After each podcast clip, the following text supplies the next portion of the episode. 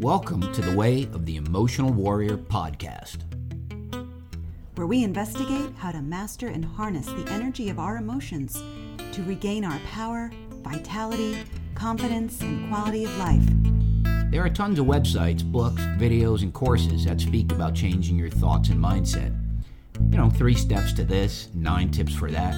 Old school personal development told us that all of our blocks come from the brain and our thinking process. However, new research proves that our thinking and decision making actually comes from our emotions. After all, emotions are energy in motion. Emotions drive our money decisions, life choices, relationships, and even our health and fitness.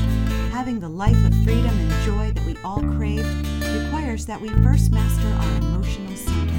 Welcome to The Way of the Emotional Warrior. Hello, and welcome to the Way of the Emotional Warrior podcast. My name is Kai Ehnes, and today we will be answering the question of What is your path? So here's a story. A mother explains to her teenage child In order to truly be at home, you must choose your path. One path is to choose what others want you to do and be. The other path is to choose what you really want to do with your life. Now, as life typically unfolds for any of us, the child begins to find herself in all sorts of situations. These situations are classic life challenges that offer an individual the opportunity to decide who they really are and who they want to be. So it's time to see how this applies to an emotional warrior. A person who chooses their own path sets a life into motion for themselves that creates a story of intention, resilience, free will, empowerment, emotional strength, and personal liberty. You build yourself a solid foundation of emotional understanding and reality.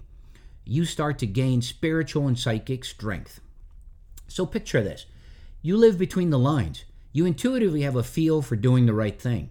You know when to stand up for something, and you know when it's wrong. You also know when you may have to give up something for the greater good. You operate from a baseline that is rooted in heart and love. You spend more time in light than darkness. The famous scripture line, Whatsoever a man soweth, that shall he also reap, starts to become one of the main tenets of how your life structure is held together. One by one, you have life experiences. Initially, they alternate in extremes in terms of how you react and deal with them. Over time, a sort of middle path or average starts to emerge, showing the direction of your internal compass. The line I mentioned means the following The way you behave in life will affect the treatment you will receive from others.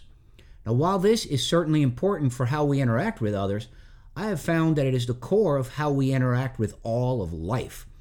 Living in the middle ground would mean that you are not doing things with the intention of manipulating what you get in return.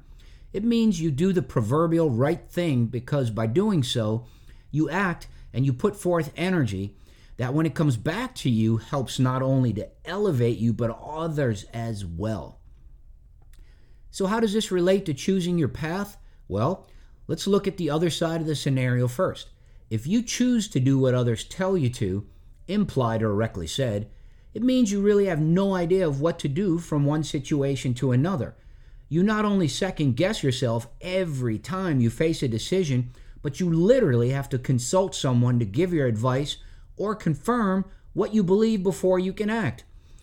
So you're good in your day to day, but any higher vibrational experience that requires a decision to act gets you flustered because you need validation from outside of yourself to act.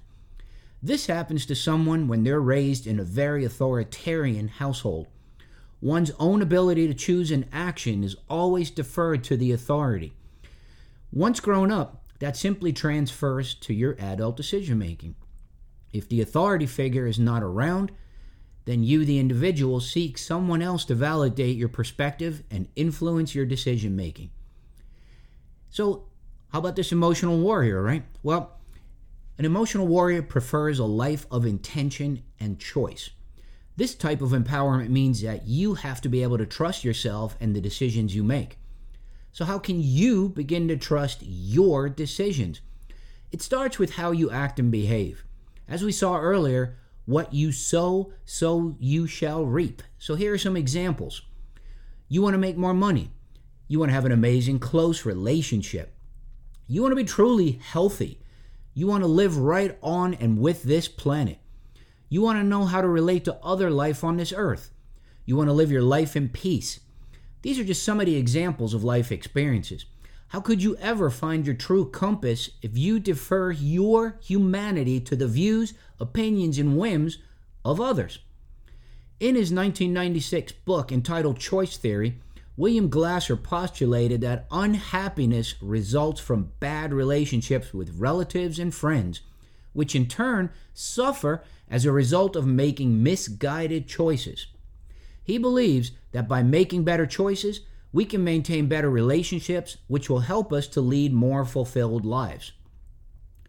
Another person, according to psychologist Abraham Maslow, people's decisions are rooted in the psychology of the level of needs he organized into what he called the hierarchy of needs.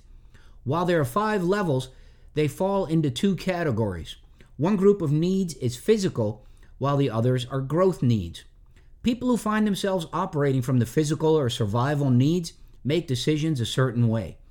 People who are trying to fulfill their growth needs make different decisions.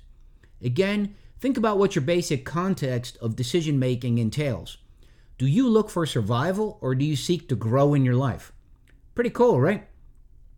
Daisy Grewal says in Scientific American for Americans, the idea of choice may be more strongly linked to ideals such as independence from societal constraints.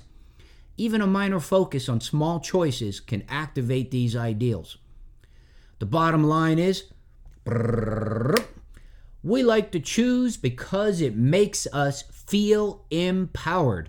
So go ahead and choose. We have a choice every day in our lives, and that is whether we want to live our own path a path where we live right, where we live good, and where we live true to ourselves. I hope you enjoyed this episode. I'll see you next time around. Peace. Hey, thank you for sharing your time with us today. We would like to know what your thoughts are on today's topic. Please join the conversation on www.kaiehnes.com and at Instagram at Way of the Emotional Warrior. So have a great day and be well.